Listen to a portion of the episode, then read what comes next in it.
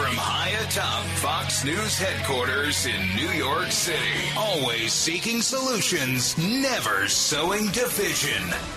It's Brian Kilmeade. Hi, everyone. Thanks so much for being here. It's already been an exciting week. It's Tuesday. It feels like a Friday already. Lieutenant Colonel Allen West will bring us to the border in Texas uh, and tell us what else is going on there as uh, 25 states have sent their National Guard. In New York, they're calling for the governor here, Democratic governor. It's not likely to send the National Guard there, too, because outside the border cities, the border states, we are the most affected here. It is truly lawlessness through people have no business being here. And Senator James Lankford is standing by. I also had the sad news of Toby Keith's passing at the age of 62. He was a great friend of the show. Spent a couple of hours here on this radio show. Uh, could talk about anything. Extremely patriotic guy. He's going to be missed. But let's get to, before we get to Senator Lankford, the big three. Now, with the stories you need to know, it's Brian's Big Three. Number three. Anyone that uh, is a repeated offender of a violent crime, if they are part of the migrant asylum seekers. They are found guilty. I think that the federal government should do their job of deporting that person. City to city, illegals are creating havoc, leading crime waves, drunkenly fighting in our shelters, and now beating down our cops. We look at the challenges facing inner cities because of our broken border and outright invasion. As someone once said, they are not sending us their best. Number two. $160 billion that taxpayers don't have to pay to Medicare to give to these governments. Before the pandemic, there were 750, 48, or maybe roughly 750 What's he talking about? 2024. President Biden, another disastrous speech on his unique reelection schedule. As former President Trump has two requests. He wants to debate right now, and he wants to take the current president's interview slot at the Super Bowl. After all, if the president won't do a sit down and talk about what he's doing, why not hear from someone who will tell you what he would do? Number one. This is a very bad bill for his career, uh, and especially in Oklahoma. I know those people. They're great people. They're not going to be happy about this. The people in Oklahoma are, you know, these are serious MAGA. These are serious people. Uh, President Donald Trump, not for that border bill, obviously. The border bill blow up. From the minute it was released, emotions, rhetoric, and accusations are heard throughout Washington as a primary vote, uh, a preliminary vote on the 300 plus page bill is scheduled for Wednesday. We dive in with one of the authors, Senator James Lankford. Senator, uh, welcome back, man. Uh, it's like a tornado hit since it was released on Sunday. What's it been like for you? Uh, it has been like a tornado. Uh, good morning, by the way, and uh, I'm with you on grieving Toby Keith's loss. He's a great Oklahoman and a great American, and uh, somebody that loved our troops and loved our country deeply. And uh, so that that that is a loss not only for country Absolutely. music but obviously for the country as a whole. Yeah, it, it has been a tornado uh, in the last 48 hours. Really, as we're getting a chance to release it out, there's been so much misinformation out, and that's been the challenge.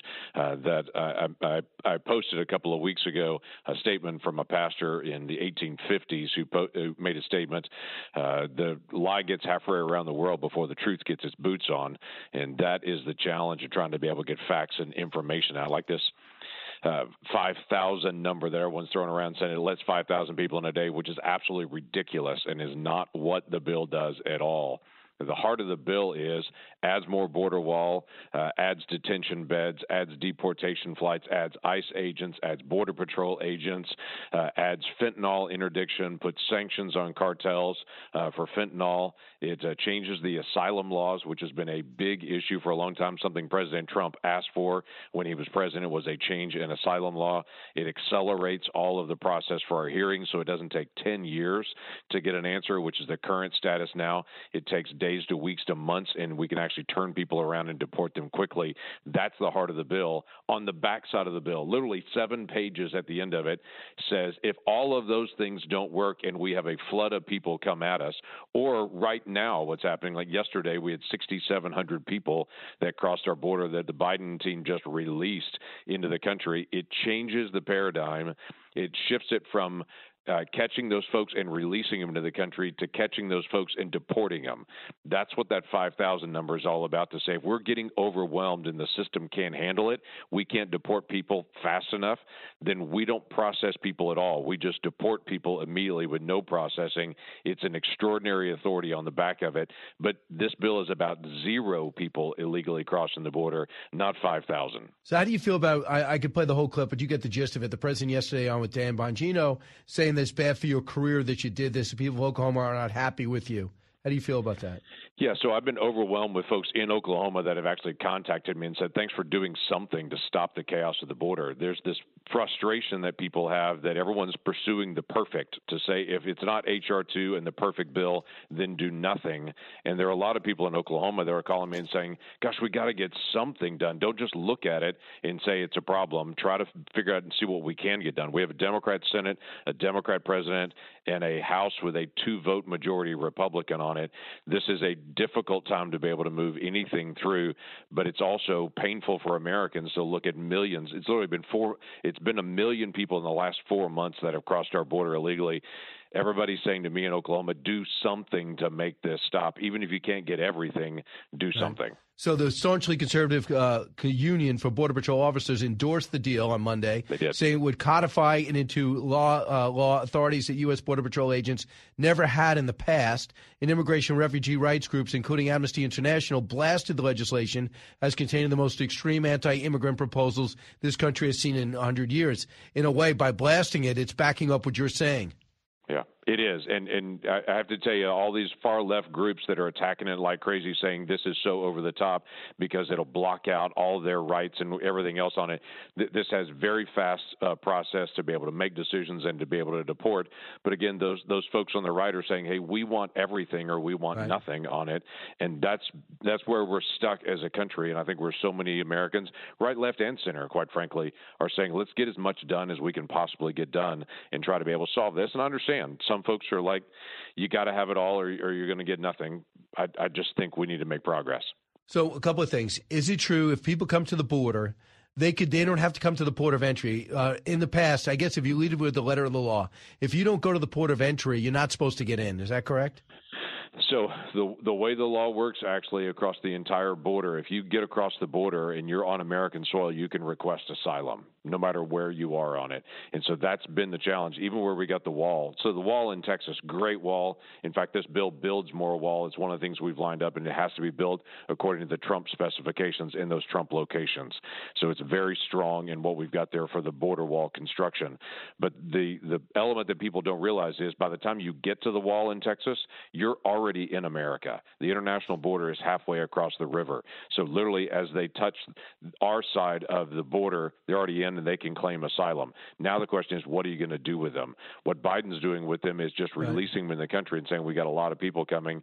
We don't have enough time to process you. We'll process you later. They end up down the street from you in New York and everywhere else. What this bill does is says we're going to hold them. Right. We're going to do a very fast, high level screening, and we're going to deport you immediately. That stops the flow. When you deport people quickly, people don't come and pay a cartel $10,000 to be deported to go back home. Here's what Speaker Johnson said yesterday. Cut for to Laura. It did not take long to realize that this is dead on arrival. There's no way we could bring this through the House. The Senate expects us to pass a, a, bill, a piece of legislation that you just did a great job dismantling here. What it would do is actually further incentivize illegal immigration. It would not resolve any of the problems, not reform in any meaningful way the broken asylum system, the broken parole process, and all the things that have created this catastrophe. And by the way, meanwhile, it further empowers the very cabinet secretary who designed and created this mess. They don't follow federal law. Why would we do this anyway? But the bill itself would actually do more harm than mm. good, and that's why we've said it's it's a non-starter over here in the House. Do you share his worry about Mayorkas implementing anything that you guys put into law? Well, he is the current Secretary of Homeland Security, but he will only be so for a few more months at the most, depending on obviously what happens in the next week or two here on it. So I, I think the vision to say we've got to do whatever we can to attack Mayorkas when you're making law there's going to be a different Secretary of Homeland Security in a year, and a different one five years after that, and a different one five years after that. And so all this vitriol to go attack Mayorkas and be so short-sighted to be able to say we've got to do whatever we can to not put in laws that'll actually be effective when we're actually in the White House when Republicans are actually in the lead. We'll want that so, uh, Secretary of Homeland Security to actually be empowered, uh, but uh, for, for whatever right. reason, everybody's just focused in on trying to be able to find some way to be able to attack it. I, I get it. There, there are folks that say we don't want any additional law. The frustration to me on it is the House of Representatives passed H.R. 2, a really good bill that's very comprehensive, got no Democrat support at all, didn't even get all Republicans on it, but they passed that bill and said, this is what we want to have. The, the challenge that we have is when at that time a year ago they said, we need new law. Now there are folks saying we don't need new new law. Just Biden can do this on his own. Trump can do this on his own. We don't need new law. When Trump was president, he said we needed new law. This makes those changes. This doesn't make the mm-hmm. asylum system worse. It makes it much better. That's why the Border Patrol Union, the people that actually implement this, that's why they're saying they want this. So I understand there are politicians here in D.C. making political statements, but the people on the ground are saying, please send this to us because this will make a bad situation better. So, how do you feel about the president's, uh, the former president's criticism? You know, he, he's got a job that, that he's going to do, and I get it. He, he's focused on winning an election, so he's going to get out there and make those statements. My job, I'm I'm in the Senate right now. My job on the Homeland Security Committee is do whatever I can to be able to help secure the nation in any way that I possibly can. If he is president right. of the United States next year, he will be focused on what it takes to secure the nation. If if he was president right now, we would not have this chaos at the border. It, it would not happen right now. But I remember even in 2019, we had some days where we had 4,000, 4,500 people illegally crossing the border, even under President Trump. And at that time, he was saying we need right. changes in law, and this bill delivers those. So what? So right now, they say as of Monday morning, 15 Senate Republicans and three Senate Democrats are opposing the bill. Does it come to the floor? And do you go back? Do you rework some of this? Oh no! It, it, if it comes to the floor, it will come on uh, with the only way that it will come is if we can amend it. So this was a negotiated starter bill to get us started, to get to the floor, to then be able to amend it. My focus is there are lots of things I'd love to be able to have different on this bill. That obviously, when I'm trying to be able to negotiate to be able to get the first round on this, we're getting it to the floor. So we get it to the floor, we work on the amendment process if we're able to get to the floor at all. So the focus now is let's get it out there, but let's solve the problem. The, the worst case scenario for us is say, well, ju- we're just going to have status quo and another 2 million people come into the country as you continue to be right. overrun all over the country. That's the worst case scenario for us. Let's do something to be able to solve what we can solve and then keep moving because we'll have more to do. So, so Senator Lankford, just mechanically, can you tell us at home, uh, my listeners, so Wednesday they might have a vote, uh, just a procedural vote? Earliest it would come up would be tomorrow for a procedural vote, and then we'll see where it actually goes from there and what happens next on it. That is uncertain. Our conference is still talking about what we can do on the amendments, what that would look like, how we would handle it, or to be able to do it at all. Uh, because again, there's been so much misinformation out about the bill from folks that have not read it or have just misrepresented it uh, that it will have its own struggles on it. My challenge is okay, if we don't do this bill, what can we do to be able to get bipartisan support to be able to actually end the crisis at the border? This is what we've been able to negotiate to get so far. If somebody's got a better way to do it, bring it. But let's not just sit and have a press conference about it. Let's actually solve the problem. Here's what Alex Padilla said, a Democrat, cut nine, senator. It's not something that I could support, both for reasons of what's in the package, like you know Trump-era policies of uh, regular border closures, lack of due process, but also for what's not in the bill. You know, historically we've bound some uh, uh, border enforcement proposals with some uh, legal pathways. For example, not a single dreamer will benefit or receive relief uh, through this measure. So you think he's accurate in portraying it?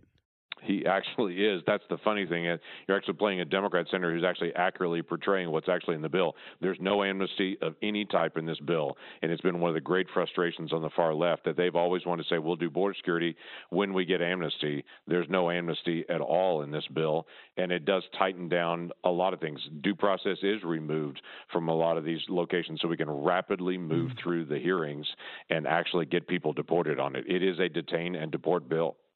Um, Senator, a lot of people have said they're worried about the people. They're not official judges. They're going to decide if uh, if these people get in or not, if their if their claims are legitimate, if they have proof that there are their yeah. lives in danger. They're not judges. Uh, who would actually be taking in the intake and making the decisions? Yeah, there's two groups of folks that make decisions right now. We're called asylum officers. They work for DHS, and you've got immigration judges that work for the Department of Justice. The immigration judges are not judges.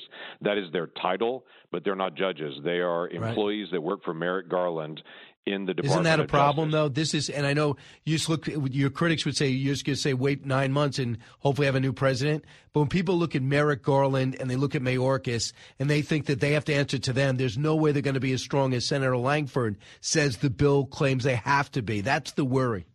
Yep, and the the fear is once as long as we have Biden in the White House, then we're going to have all of our own challenges here. But I, I remind people, we're not going to always have Biden in the White House. If we're making law, then Right. let's make what the laws that we can at this point, and know that we're going to have somebody else that's much stronger on all these policies that are coming. Even President Obama was better on immigration than President Biden. Uh, so we're going to have somebody much better on these issues. Let's empower the people to be able to actually implement this, so we can actually change the direction at the border right now. Real quick, what happens to the foreign aid to Ukraine and Israel?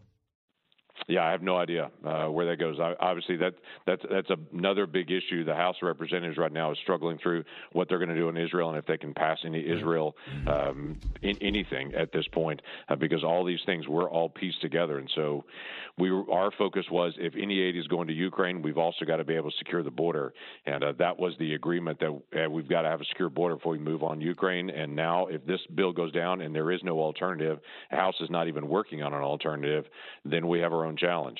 Unbelievable.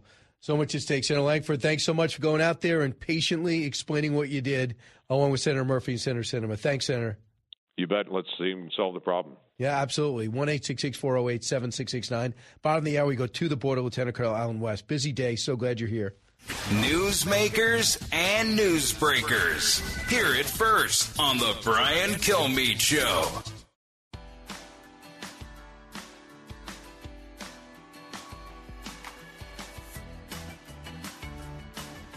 If you're interested in it, Brian's talking about it. You're with Brian Kilmeade. I've been asking since the first thing, first bill I introduced was on the border. We don't have enough agents. We don't have enough folks. We don't have enough judges. We don't have enough folks. We need help. Why won't they give me the help all this time? And now they're starting about the, about the border. It's out of control. Well, guess what? Everything in that bipartisan bill gives me control. He- He's such a liar. He can't be that dumb. He knows it. he reversed everything. He stopped building the wall, reversed return to Mexico. The first country you step in, that's where you apply. He stopped uh, letting uh, ICE cooperate with law enforcement. He uh, he stopped. He allowed unaccompanied minors to flood into this country. We have eighty two thousand kids. We have no idea where they are. And he says because Republicans didn't give him the power. You had the power. Title 42 gave you the power. You fought and sued to get rid of it. You fought and sued to get rid of the fence that Texas had to build itself. You're suing them not to be able to arrest illegal aliens as they come in. And now you're saying, I just want the power from day one. You had a re- Democratic Senate, a Democratic House. If you had legislation, do a couple of things pitch it, show it, talk about it, tell the leadership to go push it forward, they would listen to you. But you didn't. You also have a majority leader who's controlling New York, who's got the most powerful politician, not in the not in the White House, Senator Schumer, who never talks about the sixty-seven thousand uh, here illegally, the fights, the drunkenness, the stabbings, the moped gangs, the Venezuelan thugs. Never talks about any of it. Don't tell me that's been a priority of yours. It absolutely was not and is not.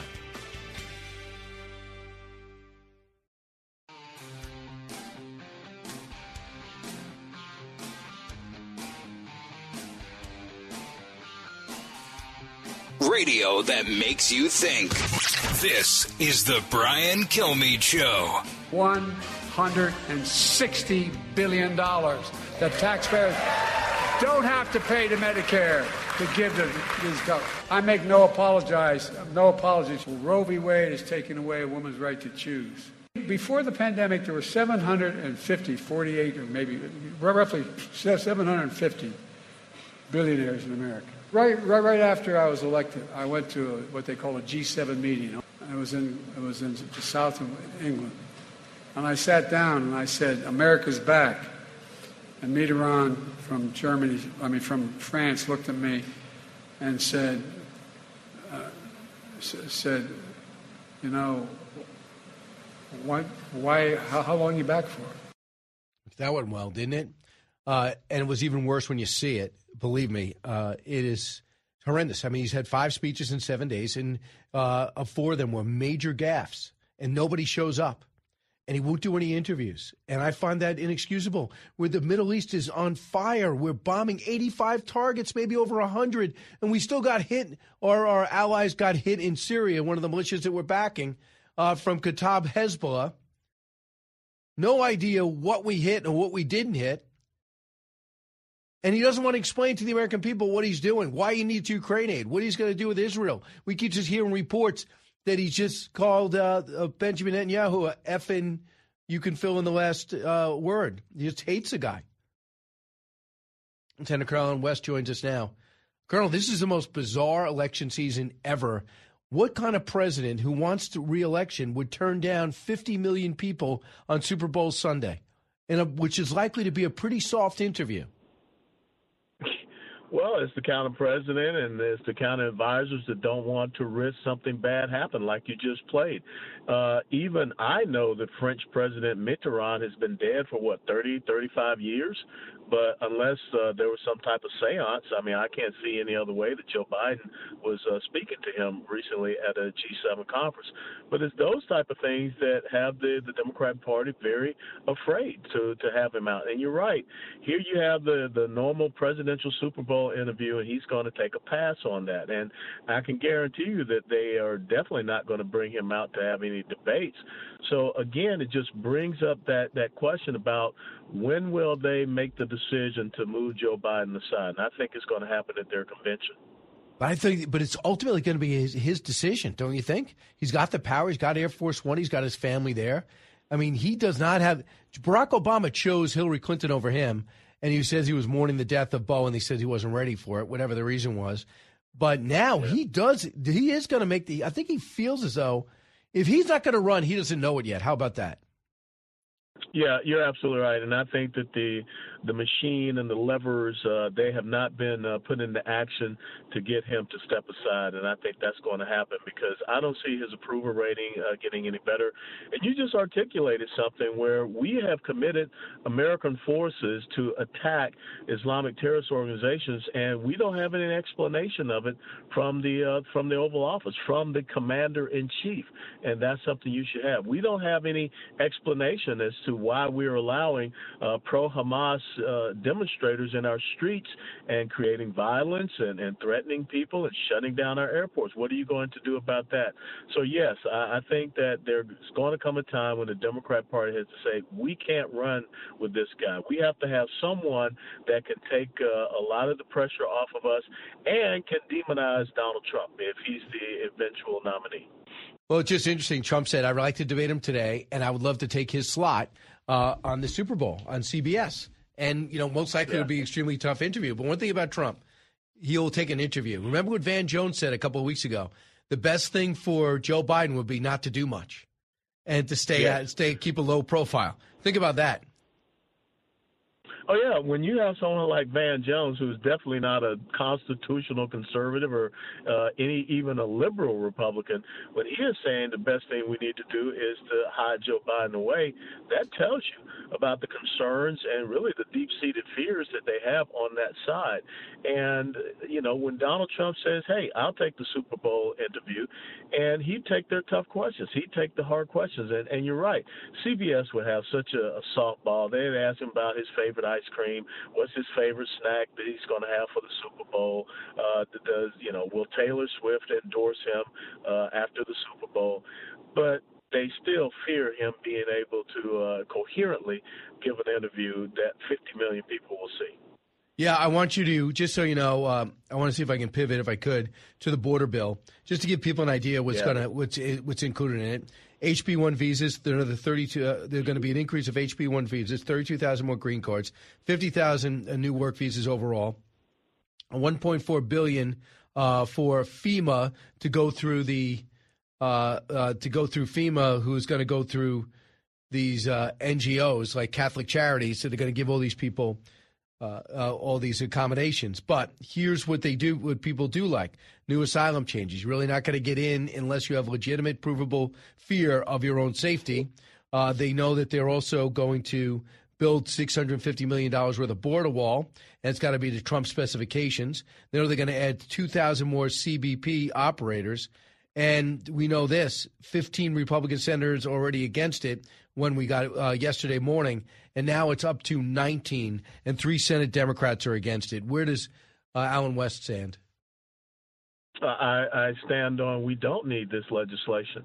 Uh, all you need to do is for Joe Biden to go back and reverse the 30 to 31 executive orders that he began back in January 2021 that led to this crisis. And furthermore, when you look at the tweet that um, uh, I think it's Chris Murphy, the yes. senator from Connecticut, put out that said, "Don't worry, you know, leftists, uh, the border is still open."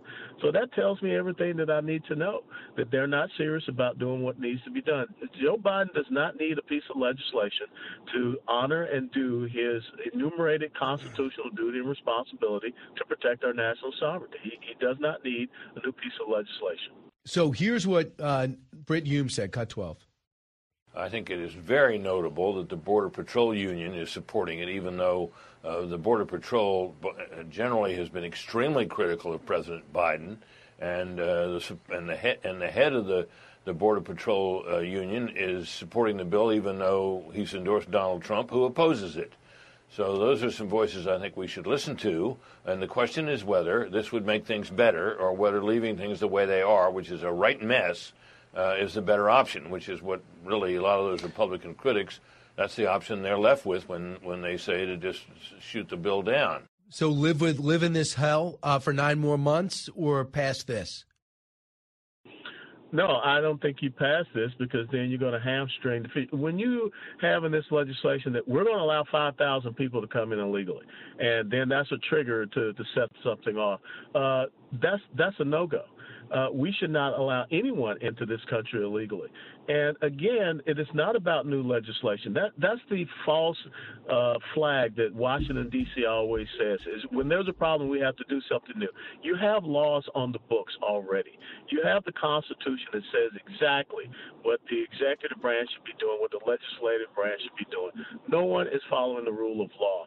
And it's very interesting that Brandon Judd was the guy who once said, "We don't need any new legislation for the border. We need to change in policies." And now he's coming out saying, "I support new legislation." So it's kind of like, uh, you know, we have to vote for the bill before we even know what is in the bill. I, I, I don't know where he is shifting his position on. And the new border patrol agents, all they're going to be used to do is to process more illegals coming across, and not going to get back to their enforcement duties. Yeah, I mean, he gets two thousand more uh, agents. I think that's ha- that happens, and he thinks it's um, he thinks it's a, a a step. And then when Trump gets in, he'll fix it. That's what he's hoping, anyway. So let's talk about what's happening in New York City. You saw that two cops got beat up uh, by five guys. He got jumped. They got jumped. Well, now we caught up to the guys who got out without bail, and now Alvin Bragg is putting together a case against them and trying to convene a grand jury to try to detain them. What what pure politics? Yeah, it's absolutely pure politics. It's the the the rage that he created, and now we hear about uh, some illegal immigrant that dragged a woman uh, with his little cover of the New York Post today. Cover of the New York Post today. Absolutely. Absolutely, when he's trying to take away her cell phone. This is the problem. I mean, we don't need a new piece of legislation to say that illegal immigrants should not be here beating up our police officers or not doing uh, exactly what they did to this woman. Deport them right now. That is law that we already have. This is not about, you know, putting them into into prison here and taxpayers paying for them to have, you know, a, a nice warm cot and three or four square meals a day. Deport them. And so that's the frustration that the American people have. And I don't think people trust Washington D.C. And so, uh, you know, until they can show that they're willing to do their job from the executive branch, legislative branch, Supreme Court, who got it wrong with that decision against Texas with the razor wire, uh, folks want to see something happen and change. It's not about new legislation. Yeah, I guess not. Here's what Edri- Edward Caban, he's the invisible NYPD commissioner, cut 25. A wave of migrant crime has washed over our city. They're essentially ghost criminals. No criminal history, no photos, no cell phone, no social media. Sometimes we're even unclear on a name or a date of birth. And on top of that, these operations are extremely sophisticated. They intentionally try to evade the police. What your what is your reaction to ghost criminals? Well, it's absolutely correct because when you're down along the border, Brian, what ends up happening is that people dump their ID. People dump any type of, you know, anything that can, can talk about who they are, where they came from. So we're allowing people in here that they're there are ghosts. They're they're like a mist. We don't know who they are, where they came from, and they're just wandering about. And and on top of that, there's the group that that we have apprehended. Then there's the group that's the gotaways that are showing up in our cities. And you know, you have to be concerned about this because we're not protecting American citizens. And so again, we don't need a new piece of legislation to protect American citizens. Just do it and get them off the streets. I guess so. Uh, you like what the governor's doing now, Governor Abbott? Yeah, I mean, it's it's you know, a lot of us down here in Texas said, you know, this could, should have been done two, three years ago when Joe Biden first started this. But at least Texas is standing up and they've uh, died down all this talk about federalizing our National Guard. Because I guarantee you, most of the Texas National Guard members would not allow it to happen. I, I hear you. Colonel Allen West, thanks so much. He's American Constitutional Rights Union Executive Director. Appreciate it, Congressman. Always a pleasure. Thank you, Brian. All right, one eight six six four zero eight seven six six nine. We heard from the one of the authors of the uh, of the uh, border bill. You just heard from Colonel Allen West. Told us what what it is like at the border. Uh, also, we want to take your calls. I know you have a lot to say about it. Uh, also, make sure to listen to the Fox News app. If you have to run from our family of affiliates, the affiliate you're listening to, you just grab it. You touch watch at the bottom, and then you just page through, and you can see the show as well as listen to the show because we have a stream going. You listen to the Brian Kilmeade Show. Don't move. Both sides, all opinions. It's Brian Kilmeade.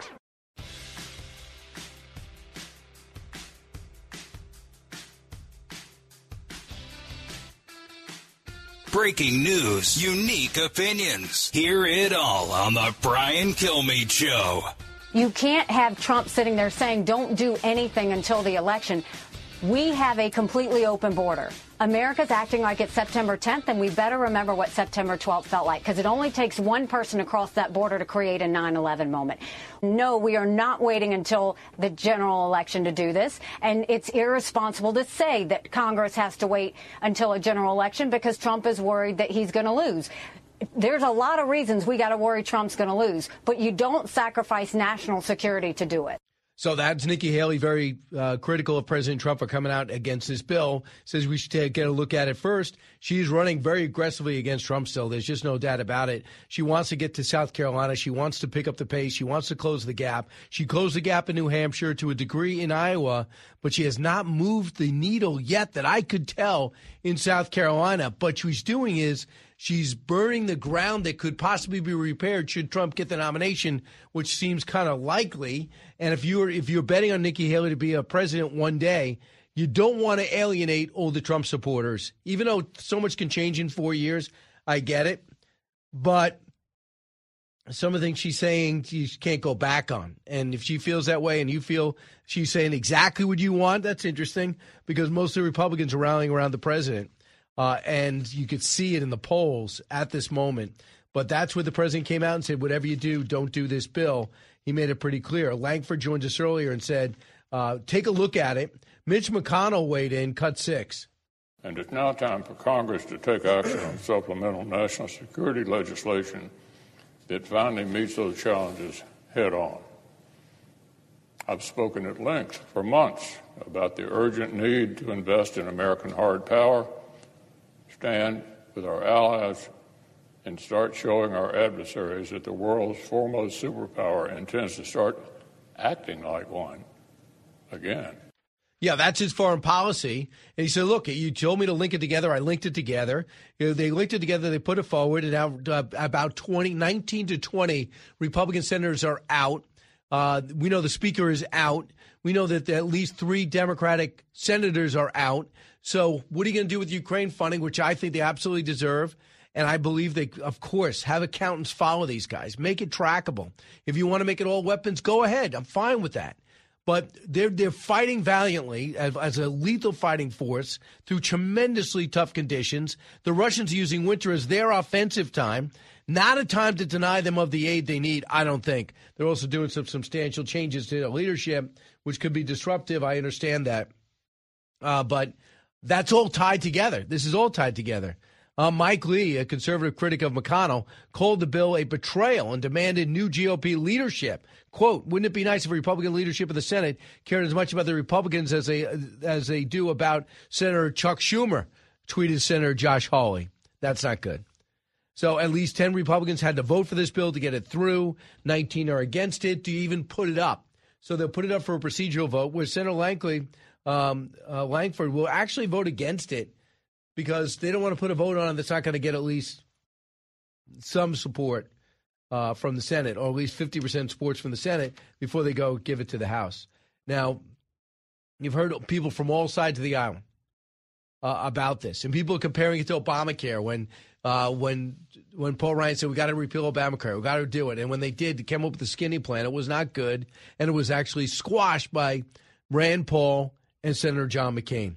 Chris Landau is a former U.S. attorney, ambassador to Mexico. He's been to Mexico and back on this problem. Listen to what he said to Laura last night, cut 15. The sense there is that they're suffering from this too, because this is not just a Mexican U.S. problem. These folks are coming from all over the world, 194 countries. They're not happy about this in Mexico.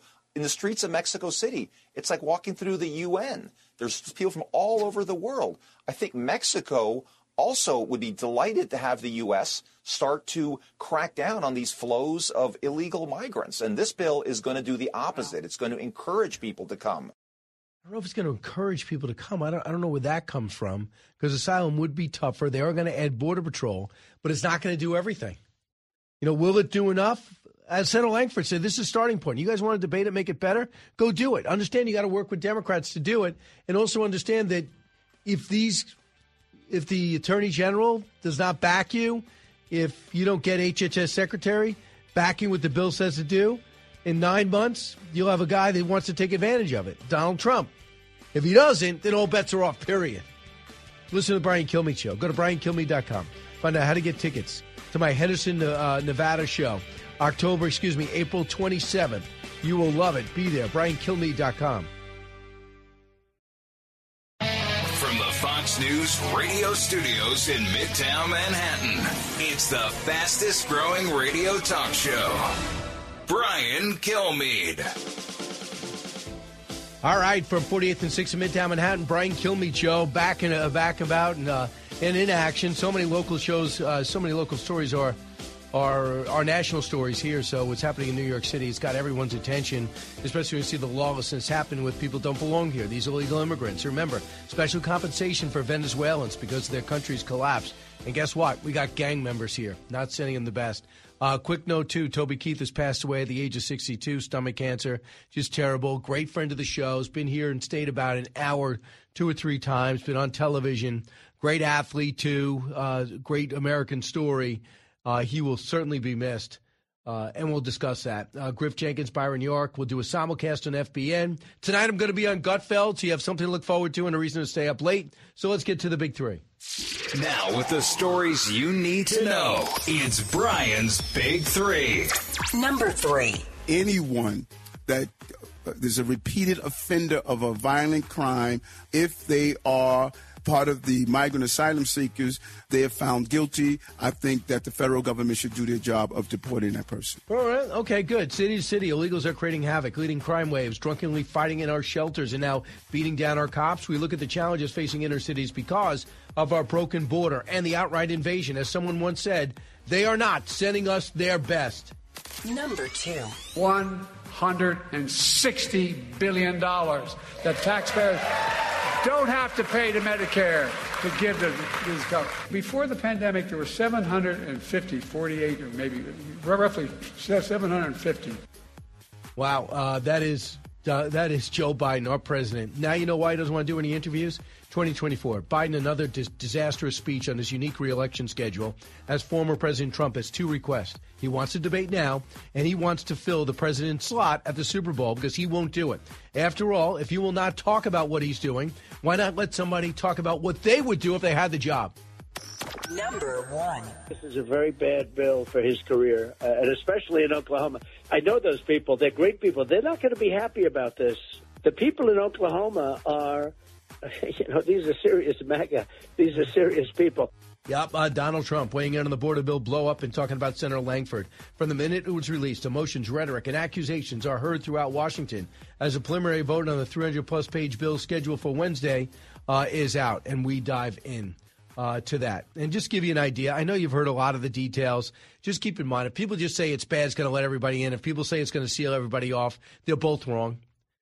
Just dive into it. If you don't like it, you don't like it. Uh, if you want to say, I just don't want to give Joe Biden a win, just be honest about it.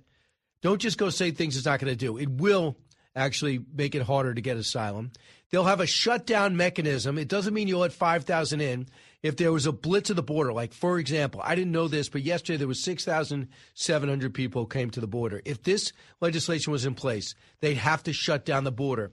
And only when it was 25% below the 5,000 threshold would there be allowed to reopen the border. There is a mechanism in there where the president say it's a disaster, it's a pandemic, it's a flood, we got to change the rules.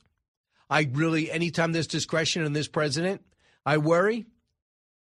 But for nine more months, we at least have a way to stop the flow and send a message going to get tougher to get in. Uh, I don't want to give President Biden a win on something he needs to be condemned for. If someone said, well, you can reverse things and give him a win on Afghanistan, I'd say, absolutely not. Take the blame because you embarrassed this country. You're embarrassing us now. But if you could fix a problem, that's why you go there. Chip Roy is not buying it. Cut 13. I called for impeachment of Mayorkas in, 2000, in, in 2021, like three years ago. Uh, I've been out in front of this saying what we need to do. This is not political for me. This is trying to get the job done for the people of Texas that I represent. Their bill doesn't do it. They're doing it as political cover to head into November. They know that's what they're doing. And now they're trying to use it in real time. But the fact is, the American people see what's actually happening. This is not a bill that will stop it. It will not stop the flow. Children will get abused. Power uh, cartels will be empowered. China will be empowered. Fentanyl will continue continue to flow.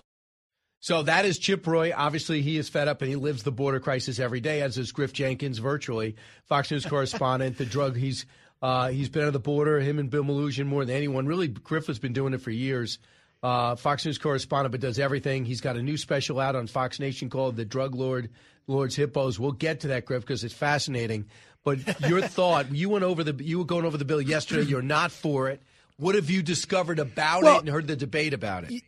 You know, Brian, actually, it was great being with you yesterday, and I was holding that 370 page stack of bill. And, and I want to clarify I'm not for or against it. I am the reporter, as you point out. What I was sort of uh, passionately trying to convey, and, and it's difficult, particularly in TV, as, as, as you know, in such a confined, short amount of time, is that while uh, there's uh, unanimous uh, appreciation for Senator Lankford's torturous effort because it's not easy. I mean, they haven't had new border immigration legislation in nearly 40 years.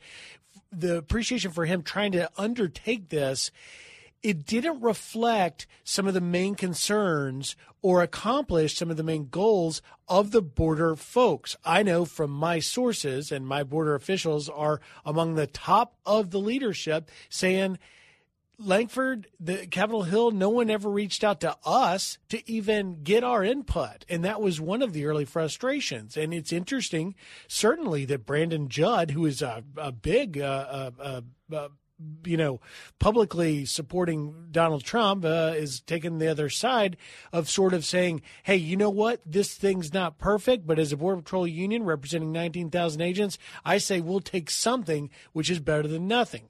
But when you dive into some of what I think Chip Roy was trying to get to, and what is the the the frustrations, not just criticism, frustrations with border officials behind closed doors, is that this bill, if enacted, would likely undermine the fact that you know the, the, the claim that this bill would, would end catch and release, while it does give agents more mechanisms to shut down the border with that trigger, and we can talk about the number, which is a different part of this, but it doesn't end catch and release any more than the current laws end catch and release. What you have is an administration refusing to to apply and adhere to our laws, which would not allow catch and release to begin with. And that boils down to that asylum claim made once they cross illegally, yeah. which the majority of them, if even any of them, would meet the threshold existing now. And so there's frustration that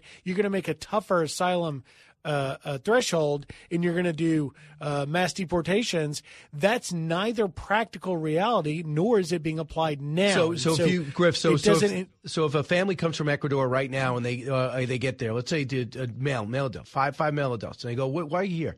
And they say, well, we feel under threat, and they say, okay, prove it. And they go, well, I can't. Oh, well, go to another part of your country. It's like, well, it wouldn't be safe there. Those guys would be all turned around on the spot. Is that the, how you read it? That that is a a definite, accurate reading of of what that bill says, and that is the uh, additional um, enforcement authority that Brandon Judd says. Okay, I'll take that if that's all I can have because it's better than what I've got now. What we've got now is instructions from high above aka from the White House, saying, you know what? The second they cross, if they say, I'm here for asylum, good enough for me, off you go. NTA, go to a court appearance 10 years down the road, and that's the mass catch and release. Now, whether or not that would be adhered to, and there is no way to force the administration to abide by it, it would be a mechanism that does exist that isn't there now. However, mm-hmm. when you look at the practical application of the cartel's ability to just unbelievably exploit our border with such high numbers, that's going to go out the door when the numbers swell and overwhelm the agents that aren't able to process any. And that's why the 5,000 number then starts coming into play because it doesn't matter whether there's 5, 5,000 or 50,000. You've got to find a way to put these people somewhere, detain them, put them somewhere. When we had, when I was in in September, in October, when I was in Eagle Pass, when we had literally 3,000 migrants literally under that bridge right there, at no point did they have more than 25 or 30 agents. It's a hundred to one and there's no place to put these people. I've I've gone out and flown our drone so people can see a place called Firefly. The most they can hold is 2,500 to 3,000. And so, you know, the, the the arbitrary number not only is something that would according to the border officials, be highly and quickly um, manipulated by the cartels. It would also, and this is a hypothetical based on past experience, according to the officials, tell me it would likely be um, sued, the, the pro migrant crowd would sue quickly because of the arbitrary number, saying everybody else other than that 5,000 would, wouldn't get due process. So therefore, we're suing and it gets tied up in court, therefore stopping its implementation, which then puts the Border Patrol in a worse position uh, than they're in now. Here is what Lankford said about the, he thinks, misconception about 5,000. That is the challenge of trying to be able to get facts and information out like this uh, 5,000 number there. Everyone's throwing around saying it lets 5,000 people in a day, which is absolutely ridiculous and is not what the bill does at all. The heart of the bill is adds more border wall, uh, adds detention beds, adds deportation flights, adds ICE agents, adds border patrol agents, uh, adds fentanyl interdiction, puts sanctions on cartels uh, for fentanyl. It uh, changes the asylum laws, which has been a big issue for a long time. Something President Trump asked for when he was president was a change in asylum law. It accelerates all of the process for our hearings, so it doesn't take 10 years to get an answer, which is the current status now. It takes days days to weeks to months, and we can actually turn people around and deport them quickly. So does that does does do you think that clarity is, needs to be done? I mean, people think five thousand. We put a stop to it. He says that's the total yeah. shutdown. Well, again, you know, I, I, mean, after Lankford began to sort of really uh, fight for for that point, and, and he's done a good job of, of trying to to stand up for it as much as possible. That's just not what the people in charge of the border think is going to be the case, and they're upset that it usurps the existing law of the first 4,999 that are coming across and would be dealt with. They they say the quote that they told me. Uh, uh, one of the one of the uh, border patrol uh, leaders in in the RGV sector, for example, was telling me, he said, "Listen, he, he's right. It's not not technically letting the first five thousand in. However, it is creating a port of entry, turning the entire border into a port of entry for the first 4,999 if you're going to treat them as if they've gone through a port of entry and Yeah. deal with their asylum claims, and that's the frustration is that it undermines it. But you know that litany, that that laundry list of the things about the wall and about uh, uh, funding, Six hundred fifty you know, million for the wall. Yeah, that I mean, it's like That's you know, 50 miles, right? Hey, mom and dad aren't going to get you the new car for Christmas, but man, we are going to get the new bike and the new soccer ball and the new, Yeah. you know, baseball It's glove. stuff. It- Some stuff has got merit, but it's not it's enough. not nothing. It's not nothing, Right. but there is there is a real frustration. And, and look, the border patrol officials I talked to, and, and by the way, you- put out yesterday. Can I ask you something that- about but what do you know about Troy Miller? I know Troy Miller is a great agent. He's I the CBP Troy commissioner, Miller- Troy Miller. He's the, I I, and- I and this- know him. So I don't know if you respect him or not. He says he's got 30 I plus do. years. So I, you know, some people are great experience, but they just become political hacks. I don't know. He says the proposed legislation would provide the strongest set of tools we have had in decades to effectively manage migration and enhance our nation's border security. The primary enforcement enga- uh, changes in this agreement, including the Border Emergency Authority, that would deem individuals who cross the border at times of high encounters ineligible for asylum and order them summarily removed. Changes to strengthen the credible fear interviews. So let me just tell the you know behind the scenes uh, stuff, and that is I was privileged to be asked to a, a private going away party for Raul Ortiz, who was the previous Right. Border Patrol chief. The commissioner, CBP Commissioner Troy Miller, was there. I've known Troy Miller for many years, and he gave a toast that was really among the most eloquent and and uh, and, and, and, and flattering, and really, you know, you could see just what great pride these men uh, and women who have devoted their entire lives to this cause, regardless of whoever was in political office, the the the jobs they did and the pride they took in it. And I think I think I have the utmost respect for for Troy Miller. I will tell you, after getting a little bit of insight, which I I, I just don't feel comfortable going too deep into, but let let me just suggest to you that I don't think Troy Miller wrote that letter or had a whole Really? lot to do with its construction. I think that letter might have been uh, suggested, uh, uh, or or other hands helped write that letter. But but. uh, the, the the sense I'm getting again in, in my behind the scenes reporting, and, and the problem is the administration, you know, comes down on these uh, on these officials so hard if they speak out of turn because Right. they're so controlled. If they would just let Hey- them talk, we would have a clear picture. Griff, I want you to hold off. I want to talk about the hippo special. Do you have a couple more minutes? I've got all the time in the world for Brian Kilmeade, baby. All right, so I'll just tell Dana Perino or whoever else is on the air on Fox News Channel. I, I'm, I'm calling the shots. Back in a moment. Diving deep into today's top stories, it's Brian Kilmeade. The fastest three hours in radio. You're with Brian Kilmeade. Hippopotamuses do not exist in Colombia until the early 1980s when the once feared narco trafficker Pablo Escobar brought them here as part of his personal zoo.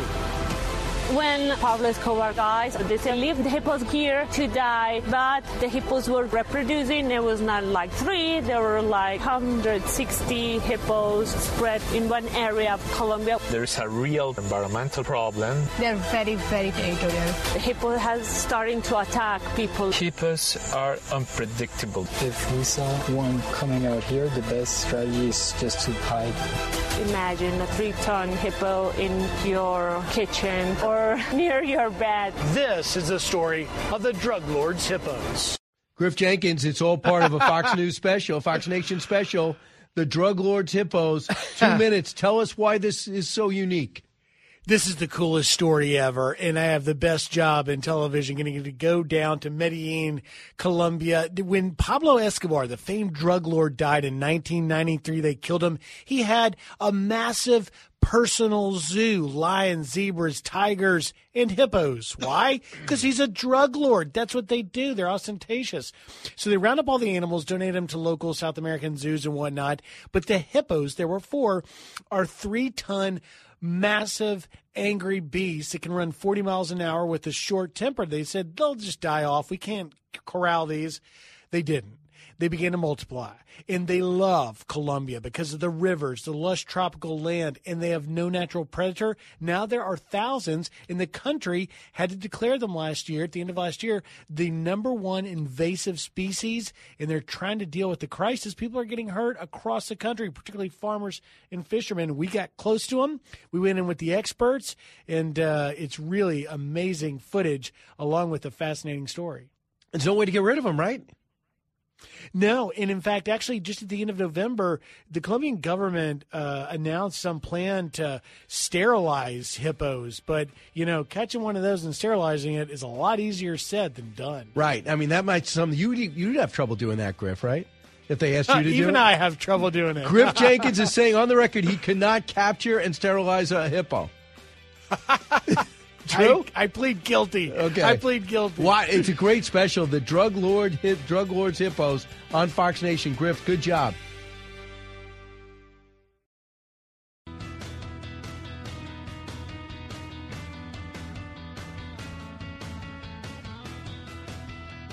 The talk show that's getting you talking. You're with Brian Kilmeade. This is the result that some of us predicted. Uh, the panel was very skeptical of these arguments. What former President Trump was advancing was a sweeping and unprecedented claim of immunity. And uh, that's, it's not surprising that this panel rejected it. The interesting thing about this opinion is that they cite the impeachment and quote from it as saying that the president sought to incite uh, this effort to overturn the election. And that's going to go now forward. The most practical impact of this appeal was indeed the delay that it, it caused. It was very important for the Trump uh, team to try to push this trial back. And that was Jonathan Turley announcing to the breaking news. And let me just review it with you now. Uh, a federal appeals court rejected Donald Trump's claim of absolute immunity in the January 6th case. The ruling answered a question that an appeals court had never addressed. Can a former president escape being held accountable by the criminal justice system for things that he did while in office? So they made that decision, but the unanimous ruling by a three judge panel of the U.S. Court of Appeals in D.C. handed Trump a significant defeat, but was unlikely to be the final word on his claims of executive immunity. Trump is expected to continue his appeal to the Supreme Court, possibly with an intermediate request to the full appeals court. Now, his trial was supposed to start in March. It's been erased from the schedule. Byron York, uh, I have a lot of things to talk to you about, but first on the breaking news, not that much of a surprise, correct? No, no surprise. I think Jonathan Turley was right about that. Everybody was expecting that Trump was going to lose this. The question was were the courts going to just allow the actual process to continue in the in the normal way? So would Trump be basically given the rights of some other defendant and being able to to make an argument and then have a court decide it and then him Trump be able to take it to an appeals court and then on up. And if you remember Jack Smith who really, really has not concealed his goal of wanting to try and convict Yeah. and jail. He doesn't want justice. He wants him in Um, jail. before the election. Uh, Jack Smith came up with this idea. Let's just skip this appeals court, the one that's just issued its ruling. Let's just skip this and go straight to the Supreme Court because I'm in a hurry. Um, and you know that was a bad that was would have been a bad idea, and the Supreme Court said no, and so they gave it to this D.C. U.S. Circuit Court for the District of Columbia Circuit, and um, it appeared in December that they were just going to rush through it. I mean, they they literally uh, scheduled briefings due on uh, the Saturday of New Year's and the Saturday of Christmas. Um, but then they, something kind of hung them up, and it took them several weeks to come up with their uh, decision. But that's pre- precisely what everybody expected. So I understand it's two, three panels. Uh, two appointed by Democrats, one appointed by a Republican, and they came up with that ruling. Now, uh, so that's what the judges says. Uh, they say, "quote For the purpose of this criminal case, Trump has been become citizen Trump with all the defenses of any other criminal defendant." The panel wrote, "But any executive immunity that may have protected him while he served as president no longer protects him against this prosecution." Now, what Trump's team has brought up is, okay, in the future, you're not going to like this because uh, Mr. and Mrs. Jones lost their kid tragically to fentanyl poisoning over and over again. This president ignored the border. I think I'm going to sue him. That's what basically Trump's team was saying. This is a very bad precedent. Yeah, and this this was not just suing him. Of course, it was these are actual criminal Yeah. charges, which is something. And so the the thing is, is even though everybody was saying, "Well, Trump's going to lose, Trump's going to lose," this was something that had never been litigated before. It's never been tried before. So I, I, it was absolutely reasonable for Trump to um, to uh, appeal this, and in my opinion, it's also reasonable for him now to go to the Supreme Court. And you, as you said, there's an intermediate step, which is there's a whole bunch of judges on the D.C. Circuit Court, and what they do is they pick a panel of three of them to handle this particular case and many others. Well, if the three of them make a decision and the defendant doesn't like it, he says, "Well, I want the whole court to hear that. Let's have the whole court consider this." Well, um, Trump basically has that right too. So it, it could take a while even before you get a Supreme Court case on this. Right. So another. So there was supposed to be the first week of March, Super Tuesday, day before, day after. I forgot. And now that's erased from the calendar. And now this is still in hyperspace. Correct. So in terms of the next trial, it looks like Alvin Bragg looks like in May the next trial, that mysterious case that seems full of holes.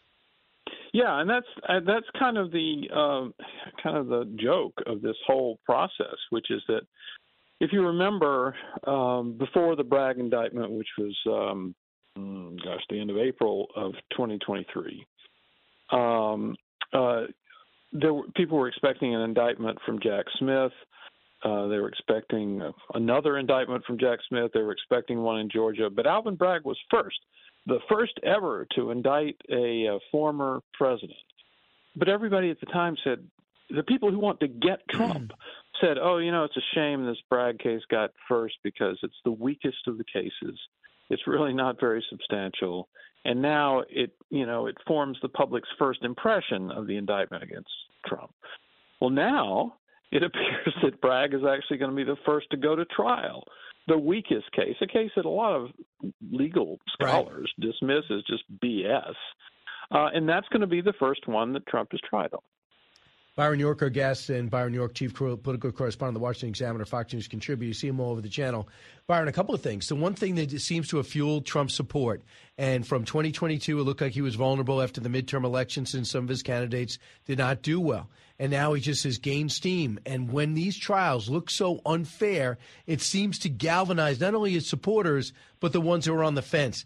Alvin Bragg, looking back at Stormy Daniels and me and paid off or not being paid off, and another Playboy model back from 2015 in an incident that happened in the 90s seems to be the most awesome reach possible and was rejected by the previous attorney general and only rectified after a member of the White House counsel went to work with New York's uh, Alvin Bragg's department. So all this looks pure politics.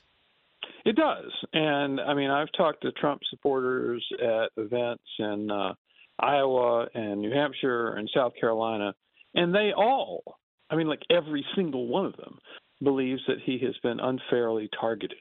They mostly they go back to the Russia investigation, which lasted years and crippled the beginning of his presidency, and uh, on a collusion search that could not find collusion and they believe it's just continued and, and that they they saw the Bragg indictment and then the three indictments that followed um, as all fitting into that pattern. And by the way, there was kind of a diminishing impact of each subsequent indictment. There was a huge attention to the Bragg indictment, and the next one a little less so, and then less so, and then less so. Uh, so now I, they, they, they, we're talking about Trump supporters here. They've really tuned a lot of this stuff out because they just believe it's more of the same. I'm sure you saw that report that Robert Hur is doing the investigation on the documents problem, assigned by Attorney General Merrick Garland, and we have almost no leaks. But if you, just in case people have forgotten, the former, pre- the current president, when he was vice president, seemed to think it was a good idea to leave top secret documents in his garage next to his Corvette. Also, they found some more in his house. They went to his other house. I don't know what they found. They went to University of Pennsylvania. They did find secret documents there, uh, confidential documents there. They went to the University of Delaware. Don't know what they found, but he donated all his senatorial papers there. And they went to his lawyer's office in Boston. The, the Biden team is worried this is good pictures of these documents kept in a haphazard place will make him look bad. What's really at play here? Well, it will make him look bad. I don't think there's any doubt about it. And he's tried to say, well, you know, my my Corvette's very valuable. Of course, I would take care of that. Right. So if it's in the same room as the Corvette, it's just fine. Uh, but it, you know, it is going to look terrible. Now, obviously, in the Trump case, there's a lot of issues of uh, alleged obstruction of justice that Trump, you know, stonewalled um, the uh, investigators and then the grand jury Right. looking into this. But in just terms of mishandling classified documents, it appears that you know Biden did that quite a bit. And if you remember the photo that the Justice Department released of a bunch of documents spread out on the carpet at Yeah. Mar-a-Lago, Trumped up. Uh, which they had arranged. They had arranged the photo to show the quote evidence in the case. Well, who knows? We may see a photo kind of like that in the Biden garage. So yeah, it's going to be very damaging, and it's going to allow Trump supporters to say, "Look, he did the same thing." Last minute, uh, Byron York, quick question. Uh, is there a danger in the Republicans walking away from this uh, border deal? I do not think so. I think uh, most of them believe strongly that it's a terrible deal. And the reason they think it's a terrible deal is it basically regularizes the flow of illegal crossers into the United States as opposed to stops it. And that's always been the key fundamental difference between the parties on this issue, and which is the Biden, Joe Biden and the Democratic Party wanted to accommodate the flow of illegal crossers into the United States. And the Republicans wanted to stop the flow of legal crossers into the United States. That's the big difference inside that bill, and that's why Republicans won't pay a price for Got stopping it. Byron, always insightful. Thanks so much. Exciting time. It's not Thank a boring Brian. day. Uh, back with Stuart Varney, and then I'll have some calls on the other end. Brian Kilmeade Show. So glad you're here.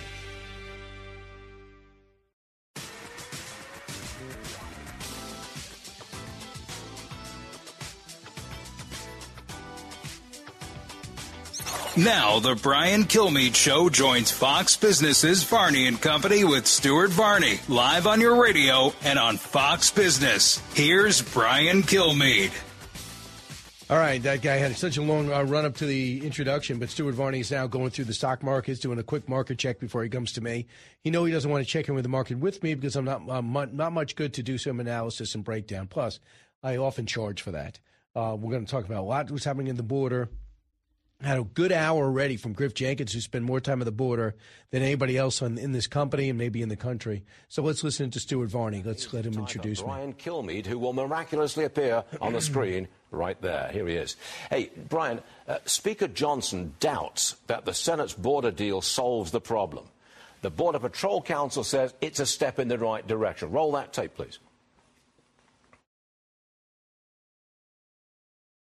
Right now, as we speak, there are no caps to illegal immigration. As many people that, that cross the border illegally, we have to take them into custody. Under this, this bill, there would be a cap at 5,000. If we were to apply this bill today, we wouldn't be releasing even close to what we're releasing right now. But this bill transcends um, administrations. This will go beyond Biden. It will go beyond Trump. It will go beyond the next president. Well, there you go, Brian. A majority of media is on board with this. Border Patrol on board with it. Where do you stand on the border deal? Well, a couple of things. Senator Lankford joined me last hour on this show to go over through the fallacies, the truth. If you don't like the bill, I think it's fine, but uh, just don't make up stuff. Don't make up. It's not easier to come across now. Don't say there's amnesty. There's no amnesty. There's no even amnesty for dreamers, which I thought even Trump was looking looking to do. What you what they are is now people are worried about the word discretion, and I don't blame them. They're worried when you come to the border. Right now, the only way to get in is if you prove that your life is under threat and can't go to another part of your country, which is next to impossible. If not, you turn back around. Now you're going to get your case here heard in six months instead of five to seven years. That is improvement, but it is not everything. It's $650 million worth of wall, which is 50 miles. It's not another 350 miles. It is not everything. Right now, there's 19 senators, Republican senators that don't like it, three Democratic senators that don't like it. So I asked Lankford, what do you do now? He goes, well, this is start. If they want to go work on it, they can work on it. Here's the problem, Stuart. Ukraine aid, there's no, uh, Ukrainians are in uh, desperate need of, of military aid, and the Israelis are in desperate need of military aid. The Republicans said, we're linking it. So if you don't like the border bill, that means all that aid just hangs out is going to be offered separately, which is different hurdles. Uh, for me, I think it's a step in the right direction. I think that Lankford did it sincerely. I think Murphy had to give in on a lot. I think it's also telling that the Border Patrol weighed in for it. Uh, as I just talked to Byron York five minutes ago, he does not think there's a political risk of Republicans walking away from it because there's so many holes in it. But it does show some improvement. But the people don't think that Mayorkas and others are going to follow through with the tough asylum criteria. Right. And the next president, if it's Trump, will. But if it's not, they won't. So what changes? Exactly. What changes? Uh, on the same note, some of the migrants suspected of beating those New York City police officers were just found and arrested in Phoenix, Arizona. My question, Brian, is why on earth were they released in New York in the first place? And why is New York suddenly paneling a grand jury to look at the case in order to find some charges on these guys? Because New York, in case you're watching around the country and around the world, which people do watch Stuart Varney's show, has decided we're going criminal first this prideful agency has been told you better look out. Qualified immunity is gone. You're going to get sued and lose your job and maybe your house if we catch you in a bad circumstance. And we're going to make sure the good, the bad guys that you arrest get right back out. If that video did not emerge on 42nd Street last Saturday night, nothing would have been done with these guys. Nothing. It's pressure on Alvin Bragg, who's more He's busy trying to get Donald Trump on something that happened in the 90s than he is in 2024 trying to stop illegal immigrants from running their criminal rings. There was a president that said, I forgot his name, that they're not sending us their best. Venezuela is sending us their gangsters who are now on the cover of the New That's York true. Post today on yep. mopeds, stealing bags from people and phones and dragging them through the street. We let them in. Kilmeade, you've made your point. You made it very well. Brian, thank you very much indeed. Steve Hilton with me. Okay. I feel like I was just, uh, I feel like I just got started, and I think he broke up with me. No, Steve Hilton's on set. He's going to be joining us uh, the next hour here. Uh, insightful guy, and also tell us what's happening with the king uh, when he comes over. Yes, uh, there's a king over in England, and he's got some cancer. Uh, those are some of the things that we're looking at. I just think this if you're going to go and insult Senator Lankford and call him a RINO or a lefty, that's pretty insane. If you're going to call him a bad guy that insincerely approached this, that's also insane. You don't agree with the bill? Well, I'd like to know. They said you should have brought the House in on this. Really? I mean, you know, with negotiations in the smallest and biggest business, in your company, you have to come up with a framework of a deal. If you have a lot of people with all these different agendas, you'll never get anything done. A lot of people choose, in this case especially, White House had representation, representation the Democrats representation, and Senator Sinema from a border state, now an independent, represented which he thought was an urgency there, and actually sided with Senator Lankford on a lot of different things. But this is what blew it up. Cut one. This is a very bad bill for his career, uh, and especially in Oklahoma. I know those people; they're great people. They're not going to be happy about this nobody's going to be happy about this. But the people in Oklahoma are, you know, these are serious MAGA. These are serious people. They are not going to be happy about this, Dan, when they see right. this. This is crazy. This is lunacy, this bill. And you know what it is? It's a gift to the Democrats. I don't know if it's a gift to the Democrats. I mean, it, the thing is, people want to stop the border. The guy, the Democrats have finally admitted. A year ago, they weren't saying this. It's a crisis. Now it's the worst ever. Now we have a senator from New York, Senator Schumer, who could have used his power to help the problem here. Instead, he wants to talk about uh, Zyn. He wants to talk about energy drinks. Uh, he wants to talk about ignoring the border until he realized it was out of control. He does not want to handle this. He doesn't even talk about anti Semitism, and he's Jewish. In New York, Columbia, overwhelming, NYU, uh, Hunter College. They're shutting down bridges protesting Israel. But all major is everything goes on hold right now. Look, uh, if they go back and they could go make it better, but I think it's too much of a risk in election year to do it. And also, I don't think the House is even going to take it up. Uh, I do hope Ukraine gets aid, and I want Israel to get aid. Uh, you listen to Brian. Of course, make him accountable. Brian Kilmeade Show. Don't move.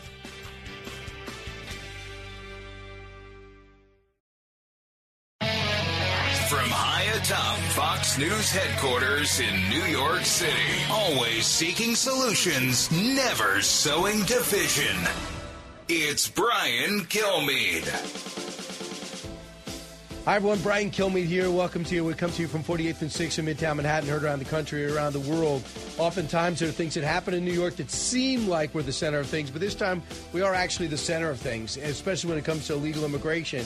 And if I said that two years ago, you'd say, Brian, you're crazy. It's all about the border states, and it's all about Arizona. It's all about it's all about California. It's all about Texas and New Mexico.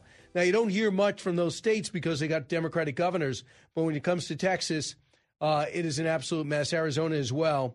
And now we're in the middle of reform. Also, we got some sad news today. Toby Keith passed away at the age of 62, stomach cancer. Great friend of the show, has been here many times and would often stay for the hour.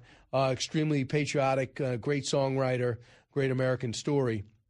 With me in studio is uh, Steve Hilton.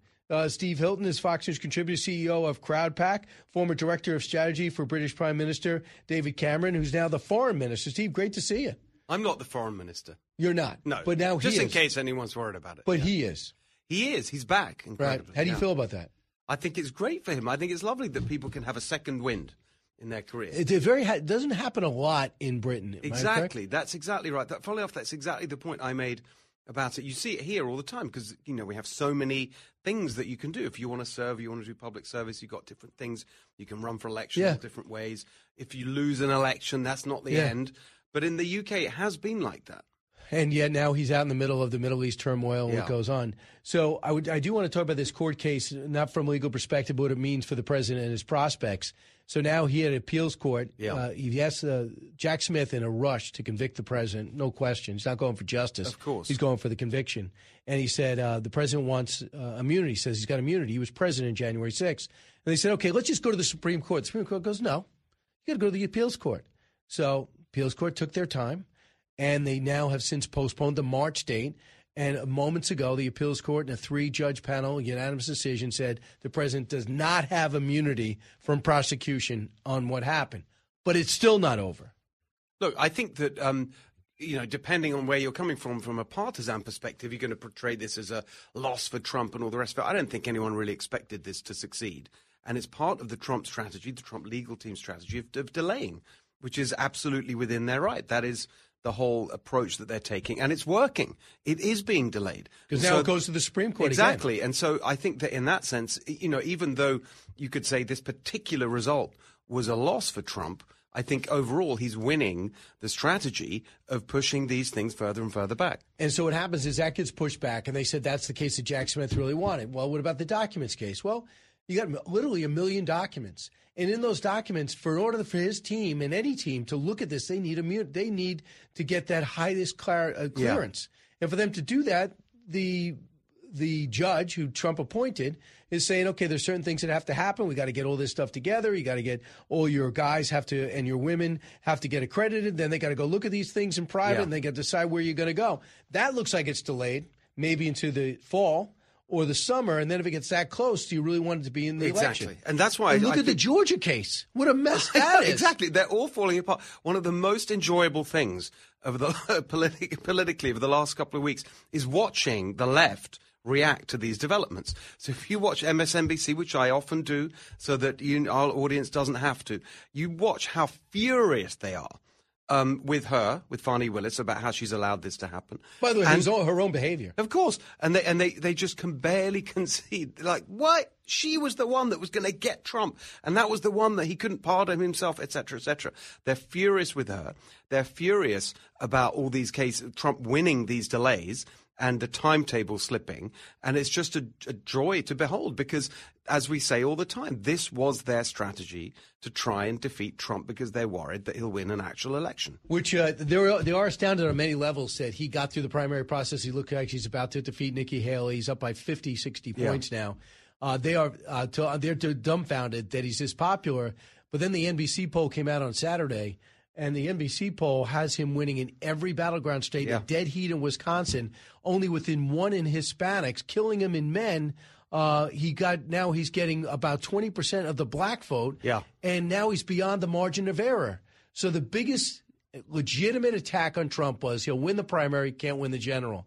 This is like five of the six major polls Exactly. all have him winning. So you're, this is what you do point. for a living. That was the whole point. Um, that that was the case that the other candidates made, and it just especially Nikki Haley.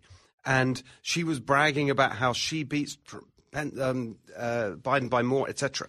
But actually, if you look at these numbers, they are, they are stunning. Trump's never been in a stronger position. And then you add into that the factor that we always looked at in previous Trump elections, and it was borne out in 2016 and in 2020, which is that the polls typically understate Trump's support. And so, even on the face of it right now, he's stronger politically he's, than he's ever been. And, and you can probably assume that there's more there as well. The final thing I'd say is look at Georgia, where Georgia, do you remember how excited the Democrats were about Georgia? It's Georgia. It's now going to, you know, it's gone from red to purple. It's going to be blue. Look at the lead in Georgia.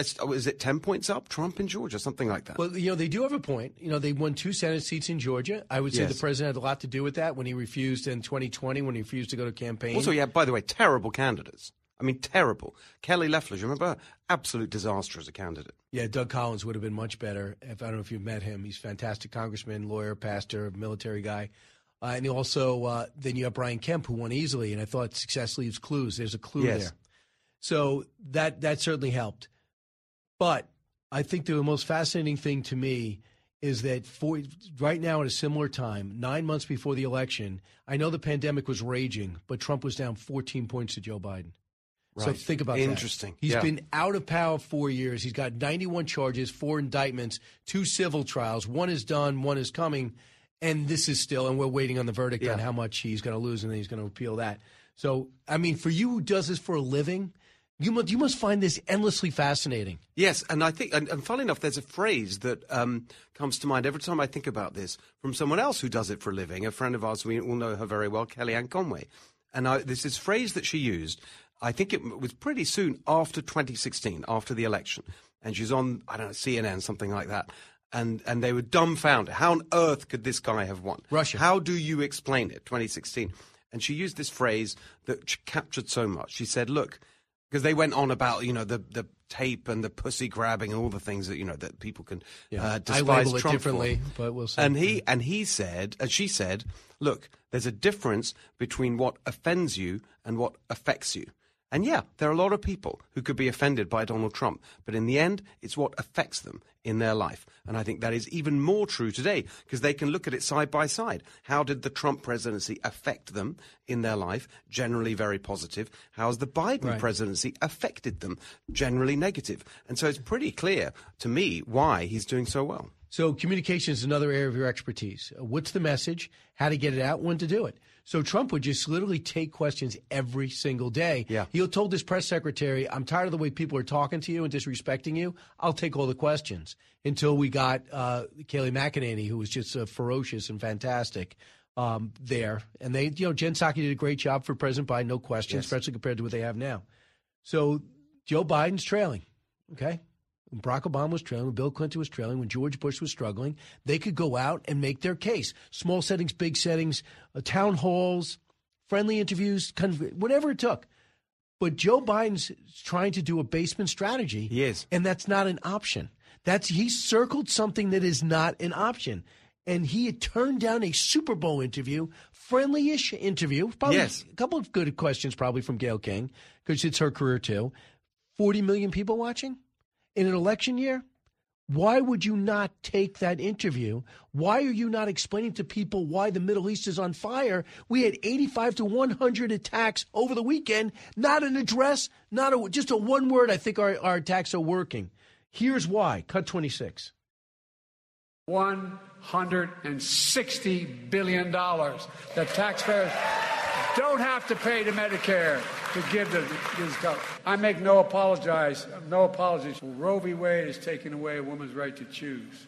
Before the pandemic, there were 750, 48, or maybe roughly 750 billionaires in America. Right, right, right after I was elected, I went to a, what they call a G7 meeting. It was in, it was in the south of England. And I sat down and I said, America's back.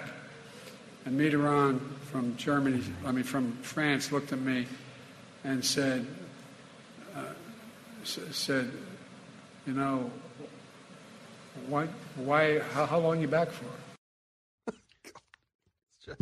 Mitterrand's been Mitterrand, dead for it's 20 years. unbelievable. I, you, you think, well, who's he thinking of? I, was he, is it Macron and it's the Probably- M probably that confused Macron. him, or what the? I mean, but it's this is why, and you're quite right about that. Um, the other thing I think, just remember the, the was it? Um, I think it was Savannah Guthrie in the Su- Super Bowl interview that he did do, maybe the first year or the second, I can't remember, and she really pressed him. To be fair to her, on Hunter Biden, and he really yelled at her, snapped at her, very very rude. Um, and it was it was it was set up as a kind of friendly. I think they're in the kitchen or something talking about the food that they're going to eat during the Super Bowl, the ice cream or whatever. But she did ask a question about Hunter. He totally lost it, and so maybe there's an element of that as well. He's like, I just don't want to put myself out there in interviews. And as you say, that is outrageous. What an insult to the American people. Isn't this an audition? In audition. Do you show me what the next four years are going to be like? I, Of I like to make my of choice. course, it's so. This is not an option. This is what's outrageous about this whole thing. They all know this, right? Everyone around him, the family, all the aides, they all know. And what does that really tell you? They clearly know that he's not capable of doing the job. I mean, if this is what he's like in public, when he knows he's got the cameras on him, imagine what he's like in private. They've already told us he basically just works a couple of hours a day. And if you want to get anything done, it has to be in a very narrow time time frame. So what it tells you is they don't care. They're so arrogant. They have such contempt for the American people that they are perfectly happy with a with a completely, you know, just a puppet president, which is what he is. So people like to sit on the outside, and I admit I'm on the outside of the Democratic Party, and they say, "Well, you know, they're just going to pull him at the last minute." No, no, no, really, he's got control. He's he's the president. So unless his family steps up, Yeah. Barack Obama can be as popular and charismatic as he wants to be, unless they have something on him to extort him. He could say, "No, no, I'm, I'm keeping this job. I like the house. I like the plane." I, that is exactly where they are. There's a really there's a fantastic book I read called What It Takes. It's about the 1988 presidential primary. It was great for me learning about you know you, it was it was mini biographies of six of the candidates all in one book. I learned so much More about the traditional time. and and and Biden was one of the Democrats. You had Gary Hart, Mike Dukakis, um, can't remember um, Gephardt, and Biden, and it goes into the story of when Biden. Do you remember in 1988 he had to drop out of the primary because of the plagiarism, and the story of that was fascinating because. One by one, his aides and his senior advisors all realized that he just couldn't go on. More and more stories were coming out. It wasn't just one example of plagiarism, there were multiple and they all just set, got together and said, "No, you, we got to stop this. You can't carry on." The one person who was fighting till the end and saying, "Joe, keep going. Ignore these people. You got to keep going. Don't drop out." Jill Biden back then, and so it's no surprise to me that actually he isn't getting that. To be honest, humane advice that you would hope for from a family member and the closest of all, your wife, to say, look, this is humiliating. It's humiliating for you. It's terrible for the country. You had a great reputation. You're throwing it away. It's just getting worse and worse every day. But I don't think it's going to happen. I do think he will be the candidate. Amazingly enough, I, I think that they're going to stick through this. Right, and uh, and Kamala, who evidently loses her confidence every time she watches The Five. I know, I mean, that was so great. Is that I love that story so much. All right, so hold on to that. I also want to get your take on the border bill and what else could be coming down the pike. You probably have very, uh, you have uh, great knowledge probably of what's going on in the Middle East and the ramifications. UK took took Yeah. uh, took part in the bombings over the weekend, but the Houthi rebels are still going at it. What is the strategy? No one explains it to us, so we'll come up with it. Back in a moment. Expanding your knowledge base. It's the Brian Kilmeade Show.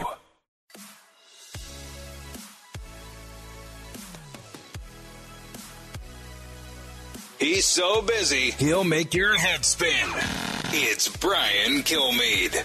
I get it, but you're asking me to give you a date, and I have to court. Do you understand that you have not had a mayor like me? I get that. I have a wife, I have children, they have schedules. And plus, we still have public safety that we have to address. We still have the unhoused that we have to address. I still have a budget that I have to address. And I'm doing all of that with a black wife raising three black children on the west side of the city of Chicago. I am going to the border as soon as possible. But I got to coordinate that with running the government and making sure that my wife and children are secure as well. Right. Uh, so he is the only mayor. He's Mayor Brandon Johnson of Chicago. When asked, why aren't you go to the border? You keep complaining about it. I want you to see for yourself and see if you can help. And he says, I have a black family. So, so don't you know that? And they have schedules. I had no idea that other mayors had wide open schedules and had no obligations. Steve Hilton, my guest. Steve, where did that come from? Oh, this- and what do you do with that? Well, this guy, he's a to- he's a joke. This man's a joke. He's the creature of the teacher unions. That's how he got where he is. Um, this kind of ridiculous sense of victimize, self victimization. You know, it's just it's just embarrassing. I mean, it's laughable. But sadly, it's typical now from some of these elected officials who come from that hardcore kind of activist community who, who, who literally can't run anything. All they can do is spout the propaganda. The, the kind nobody of- wants to hear it The woke claptrap, just over and over. It's, and it, it- it's sick of it because actually, going back to our earlier conversation, people are just interested in results. Even now, in, in these democratic cities, they're looking at the outcomes and saying, no, we just want something done. We don't care about this stuff anymore. Right. It's amazing too. What's your reaction to this so-called moped gang grabbing It's bags and phones awful. from Venezuela, it's organized in the Bronx? You saw that woman, 68 Yeah. years old, being slammed into a metal pole. It's such, I mean, obviously, just on a human level, disgusting, and uh, but it's such an insult to every American. That's what's They so don't even belong ap- ap- here. It's so appalling. Like we've, you know, you got enough crime, right? So we're importing it now. It is just an insult to everybody.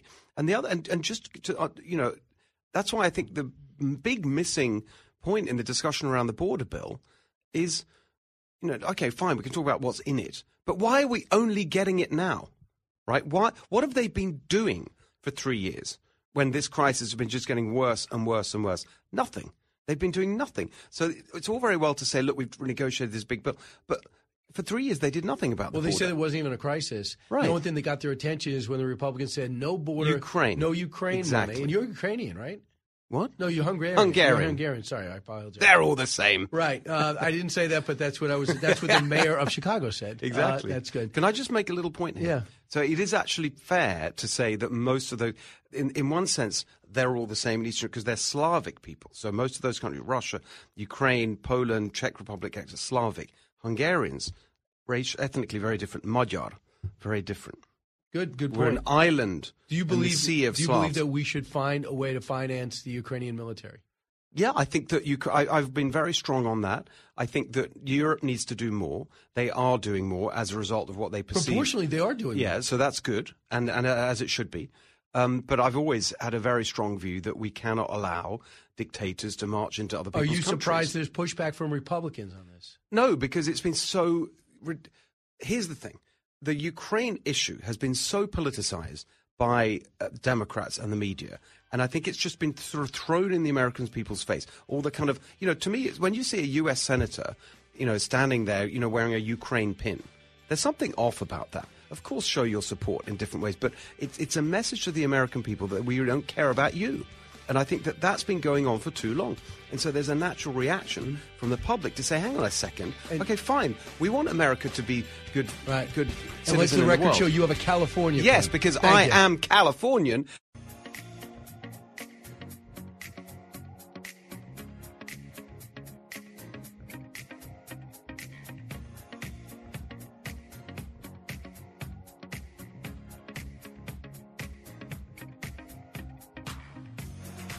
Information you want, truth you demand. This is the Brian Kilmeade Show. I know, we know, we have a lot more to do. Not, not everyone's feeling the benefits of our investments and progress yet. But inflation is now lower in America than any other major economy in the world. In the world. And in recent weeks, we're seeing real evidence that the American consumers are feeling real confidence in the economy that we're beginning to build. All right, there you go. The inspirational Joe Biden, who has an interesting, he's trying to run a basement campaign. Uh, he's trying to do it in a time in which there is no option. That's not an option, Joe. He's not doing an interview with the Super Bowl. He is not doing any sit downs with anyone. He's not doing a press conference. And it's not like there's nothing going on. Jimmy Failla knows all this. He spent years in politics. That's where he cut his teeth. Uh, Fox News Saturday. He's the host of Fox News Saturday Night with Jimmy Failla. Whoa. And he's also Fox Across America is going to get started shortly. And his book is now out. A guide to um, you know, here we go. The Cancel Culture Dictionary, an A to Z guide to winning the war on fun. Jimmy, welcome back. Boom! Great to see you. Right. It is fascinating to think that most people campaign harder to be president of the PTA Than than. Biden does to be president. It's amazing. President of the Fantasy Football League at least involves you getting on a group chat and insulting your friends once in a while. Right. This guy's doing nothing. Van, like- Van Jones says he's better off not speaking. Well, of course, that the best surrogate for him is not being one, which is Right. fascinating.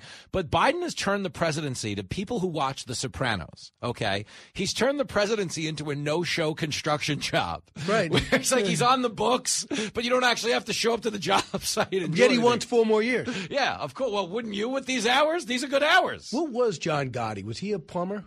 Uh, in theory. Right. Uh, in theory. I think he was a plumber. I, I don't know what he put on his tax returns on the old W nine, Right. but I have a feeling he had his you know hand in a few different pies. But uh, it's Mm. fascinating to think where we are because we're ten months out. We're ten months out Yes. from election day, and we're all watching the starting pitcher is already out of innings. You know what I mean? You know, in baseball, if your starting pitcher's done in the first inning, you're like, wow, we're going to annihilate the bullpen. Well, it's actually, I think it's nine months. Okay, and I fair. Think, I think he opened up Jimmy in, with Hitler. Yeah, he did. That's Uh, what I mean. President So- Trump is Hitler. And they Oh, say in comedy, Yeah. you don't open with your closer. Right. Okay. Hitler has to be your closer. By May, We okay. have nobody else. So where are we going with yeah. this? You can't play Hitler every day. and you've said that. That's been your philosophy. Yeah. I mean, just, just there's only so much Hitler they could take in terms of the parlance. So I'm fascinated by the spectacle, but I'm still holding out hope that he comes off the ticket. I, I don't think he stays on. Well, I don't do- think he does. Oh, why do you think that? Uh, hope. What do you mean? Well, I have a You, bet. you worried about the country? No, I have a, a very uh, expensive bet with a TV host here at Fox. I don't want to out him. His name rhymes with Sean Hannity. Right. And uh, if I were to beat the guy whose name rhymes with Sean Hannity, he would owe me a lot of money. So he bet me on the air, on his show, a proportional bet. Because he obviously, uh, you don't know this, but Hannity makes more than me. A lot of people are shocked when they hear that. I hear both sides. No, yeah, this goes both ways, but I'm telling you in confidence, just just between Right. us. Hannity makes a few more bucks than me. But anyway, uh, if Biden comes off the ticket, I win the bet. And it, but getting past that for the good of the country, it, this can't be the face of what we do. Meaning, I'm not speaking to you as a conservative. I'm speaking to you as an American. Okay, we can't have an American president who goes to the United Nations and has his speech translated to English. Okay, you want to translate it to 38 other languages, fine, but English is not supposed to be one of them. And whether he says that the whole country, the world is happy he's there. Yeah, oh, stop it. I mean, there's one aspect of him that they do enjoy. He is, in a lot of ways, the weak parent. You know, mom said no, but dad said yes, or dad said no, but mom said yes. The world looks at Biden as the weak parent. You get away with stuff. Is there another president, even to his credit, Barack Obama? You could not attack our military 166 times under Barack Obama and not get some pushback. Right. I know he didn't keep his promise about red lines in the sand and all of that, but he still was also at the same time deporting people and doing things that stood in some level for America. Well, the thing is, the reason why people thought he can come back to George Bush would be able to come back, and that Bill Clinton was able to come back even from impeachment, is because they could talk. Yeah. And they could outwork you. You Yeah. know, and you know if they can, they'll, they'll do uh, four or five appearances a day. He can't do it. That's No. what I find so fascinating. Steve Hilton, who's your idol, Uh-huh. uh, was here earlier. He actually read a book about the elections of 1988 and said something to our audience fascinating. Whoa. He said that everybody was pushing Joe Biden to get out because he was caught plagiarizing. Yep, I remember this. And he held out to the last minute because of Jill. Uh-huh. Jill was pushing him not to get out. Doesn't that make sense? Yes. Instead of Jill being the first to say, "Get out, we don't need this." Yep. Like for example, Melania. Mhm. You know that she. You know Michelle Obama never loved the White House. Nope. They would be like, "Listen, let's get. We don't need this." Yeah, let's get out of here. Yeah. We get it. And you know, to that point, I think that's what we're watching play out here. Is you know, you talk about being drunk on power.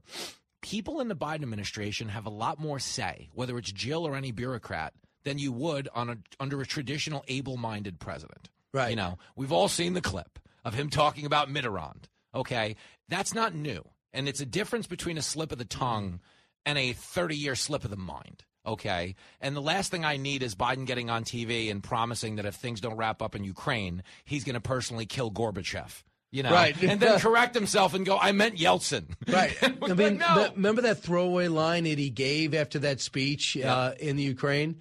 Uh, it was actually in Poland. Yeah. And he said, uh, he's got to go. Yeah. Excuse me? Did you just go for a regime change in Russia? I mean, we were pretty certain to not do that really since the Bolsheviks took Yeah. over Yep. because he won a world war. Yep, but this is the problem we have. But back to him not doing the Super Bowl interview. The reason it matters to people listening is, ah, what's the big deal? Super Bowl interview. Two thirds of the answers are guacamole. But Right. there is a reason. Okay, it's because we have a president they won't let out in the field. Right. His press conferences, as you know, are plays. He has a list of reporters, he has a list of answers. That's not a press conference, that's political theater. So, did you ever? A lot of people are shocked that uh, Donald Trump's at the point now he's beyond the margin of error. Mm-hmm. He's winning in every battleground state except for he's tied in Wisconsin. Here's Glenn Greenwald, a guy that's known to be on the left, but a very logical, smart guy. Cut thirty. It's kind of amazing that the parts of the corporate media that are desperate for Biden to win, which is pretty much every part of the corporate media other than the network that we're currently speaking on, is all but explicit that their real strategy is to ensure that Donald Trump is convicted before the election. That's why they're freaking out because they know that's really one of their only chances. And if you look at polling data, including their own, the new poll that came out from NBC, what they're finding is that even voting groups that have long been loyal to the Democratic Party, like young voters and Latinos, Trump is now tied with Biden and is consolidating his lead with the Republican voters.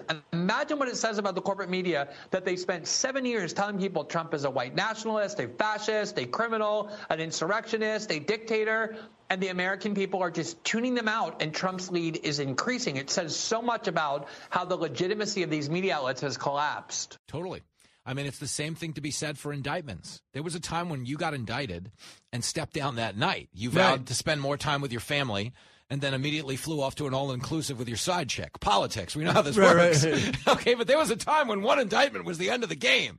We got 91 of them. And it's a sadder commentary on the state of our justice system than it is on Trump, under Trump. So to think about this, what must they be thinking when they see Fani Willis having a full blown affair with a guy that's in a controversial divorce that got a position he didn't deserve to get a pay rate that was more than the others, mm-hmm. knowing this could be all exposed. This is her judgment. At which time he gets it. You know what his specialty was? It was car accidents. Oh, I thought it was foot massages. Right. So yeah, it could be. So so they end up flying around with the money that Yeah. she gave With him an ambulance to a vacation. So that's the person that decided to go RICO with this president of the United States. Well, this is the scam of the moment we're living in, and it started the second he entered politics. You, as someone who knows Trump, know this better than anybody. He has always been a f- part of the fabric of polite society. Meaning he had a show on NBC for 15 years. That's hardly a fringe guy in a shed. Yeah. Okay. The Clintons going to his wedding and all of the relationships he had across the political aisle. When he came down the escalator, they manufactured a hysteria and they tried to pretend this was something we didn't know and had never seen before when everybody telling you that had spent the last 30 years hanging out with the guy. Right. But that manufactured hysteria has allowed them, at least in their heads, to justify a lot of unprecedented attempts to get rid of the guy. But what you're realizing now in the polling is that people see through the scam, as they just said earlier. Calling him racist doesn't work in the black community. And it's the best clip of the week is the one I saw on MSNBC over the weekend when they're in the black barbershop. And the guy's like, all right, you know, the way my friends look at it, they had money under Trump. They don't under Biden. That's it. Okay. Right. You calling somebody racist, if the money's better, and you call me whatever you want, okay? He's cut 29. Oh, A lot of my friends are obviously my age, so we're a little younger. Mm-hmm. We've only voted once, you know, for actually for a president, and Trump is kind of all we know, and they're kind of Trump and Biden. They're like, well, we were broke with Biden. We weren't with Trump, and that's kind of the only thing that I'm hearing over and over again, over and over again, is that, well, Trump, we had money. Now, do you bring this up in your book? Oh, yeah. Cancel Culture Dictionary. A to Z Guide to Winning the War on Fun. The whole premise of the book is that we're fighting all the wrong battles. It's like if you look at the borders overrun, okay, inflation went through the roof. Nobody can read anymore at a grade school level. We're like, I've got it. We'll fix the halftime show at the Washington Redskins game. Right. You know, I've got Aunt Jemima. We'll screw her family out of royalties they've been receiving for 130 years. I've had it with the pancakes. Right. Okay. And that's the point. We're living in a country where 70% of the people think we're going in the wrong direction. You don't need to come after comedians because we have the world is on fire. We're just roasting the marshmallows. Aren't you doing a signing on Long Island? I am. Friday night, I am in Bayshore at the Barnes and Noble, right there in the Gardiner Manor Mall. And then Saturday, uh, I'm. I always like to give the little people a bounce, so I'm, I'm having Dana Perino out Saturday to the Little Point uh, Bookshop, Right. in New Jersey. The only thing little about going. Perino is she's shorter than you, but she is a monster Oh, in of stature. politics. Yes. Yeah, yeah, you have a real problem. If she's upset, Yeah. like she is. If if there was a Pulp Fiction about this movie, she's the wolf. Like the wolf's going to show up, you're going to have a problem. You know, I, I love that uh, Little Point Bookshop because you know, in the first they did it, you just sign on a podium, but Mhm. now they have arranged a mini living room. Yeah, yeah. So these people are right there. Yeah, also, really if you cool. insult them, they'll take a swing at you. Well, it's Jersey, and you like that. Right. It's, it's the, the They're original, fiery. They're Jersey fiery. is the original cancel culture. Right. You say something wrong, you wind up in somebody's trunk on the way to a landfill. I like the stakes of it all. or Atlantic City. There you go. Either one. I'll take the landfill. So this is good because WABC listeners will have a chance, Yep. to, and WLAR listeners will have Yep. a chance to go follow you over there in Bayshore. We would love that. Now, are you personable? I know you're personable with me, but are you personal with other people? Can I tell you something? When I do a stand up event, and people will attest to this, I meet everybody there. First of all, I'm so humbled by the idea that anybody would want anything to do with me, Right. considering the things I wear on TV. Right. Uh, but I meet everybody. Uh, so, yeah, if you're coming to a book launch, the, I talk to you till you're sick of me. You know, it's the other way around. But I mean, that's the Fox hook. That's what you do. That's why you're on the road. Is like we win because we're real people. Could Right. you imagine, for real, for as a joke, going to an MSNBC? First of all, MSNBC wouldn't have an event. Right. But could you imagine the a millionth of a second between when that camera flashes and they literally shove you away from them? My Um, goodness. Yeah, we're regular people. They hire regular people Thank here. you. You know, the first one I saw, the superstar that did that, uh, was Sebastian. Really? So I'm at Governor's, Uh-huh. and everyone's like, "You got to see this comedian, Sebastian Maniscalco." And I Uh-huh. go, "All right." Uh-huh. So he was really good. Uh-huh. So he leaves. He runs from backstage right to the door, Yep. and he greets everyone leaving. Yeah, he's friendly. Um, I have a funny Sebastian story. If you'd humor 30 seconds, are we up against heartbreak? I'm sorry. Oh, how many blocks? How many have we paid Jimmy for? Do you know, uh, Eric? Two? Okay. We'll take a break. We have a Sebastian story from Jimmy, who is going to be seen on Long Island this weekend. Where do we find out uh, the exact date, time, and everything? You have a website? Oh, yeah. Go to foxacrossamerica.com. Okay. The Fox News Facebook page. It's there. You and of course, the Cancel Culture Dictionary, uh, an A to Z guide to winning the war on cult, uh, to winning the war on fun, and the Fox News Saturday Night with Jimmy Failla, which is uh, follows me ten o'clock on Saturday nights. Uh, Jimmy, uh, stay here. Back in a moment. Want even more Brian? Download the podcast at briankilmeadshow.com. Every episode, exclusive interviews on demand. More of Kilmeade coming up.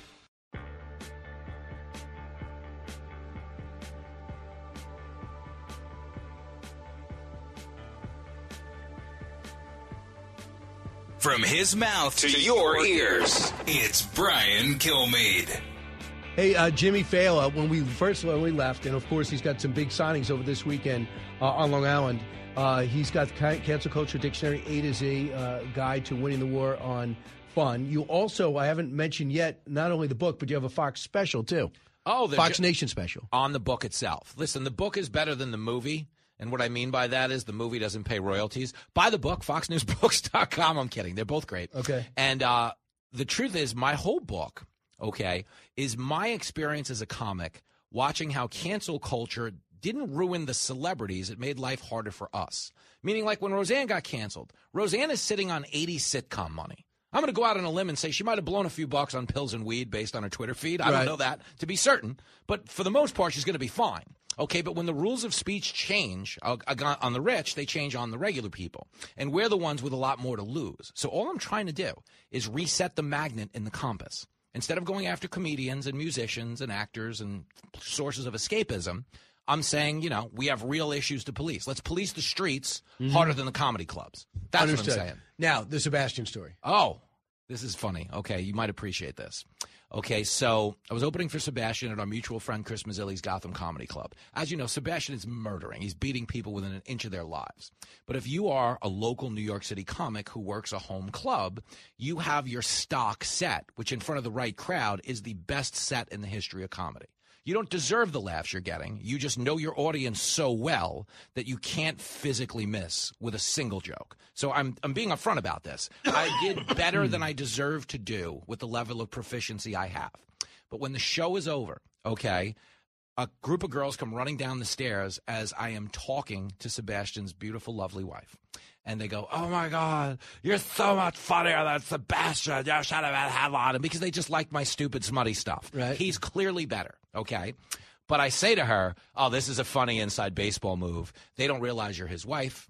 They thought I was hitting on you. They were trying to help me out by saying I was better. Yeah. And she's like, "Wow, comics really do that?" I'm like, "All the time," because I don't, I don't want to not get booked to open for him at this point. Right. So she dies laughing. Two dudes walk out of the ba- of the bathroom and are like, "Bro, way funnier than Sebastian, bro. and uh, I'm like, oh, so I'm never opening for him again? And I, I, it's not why I didn't because he was just on the road, but he was a good guy to work with and, and a real guy in that.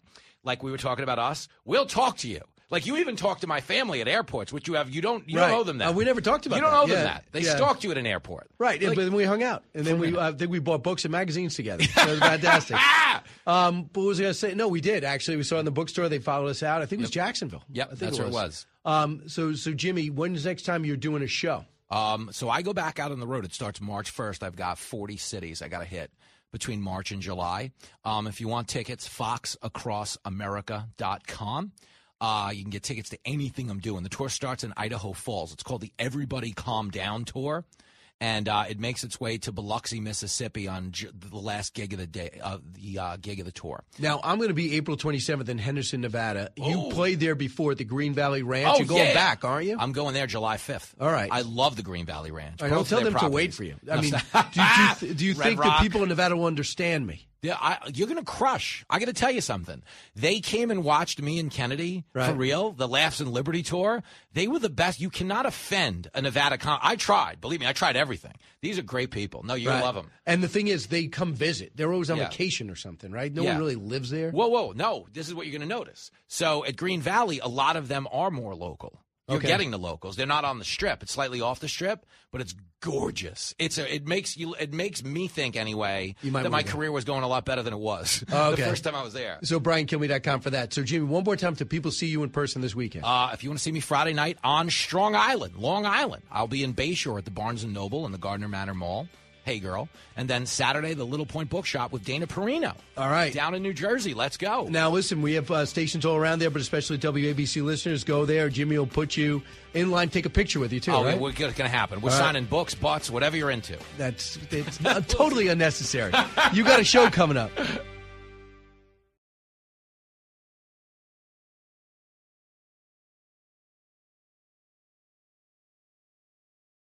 Listen to the show ad-free on Fox News Podcast Plus on Apple Podcast, Amazon Music with your Prime membership, or subscribe wherever you get your podcasts.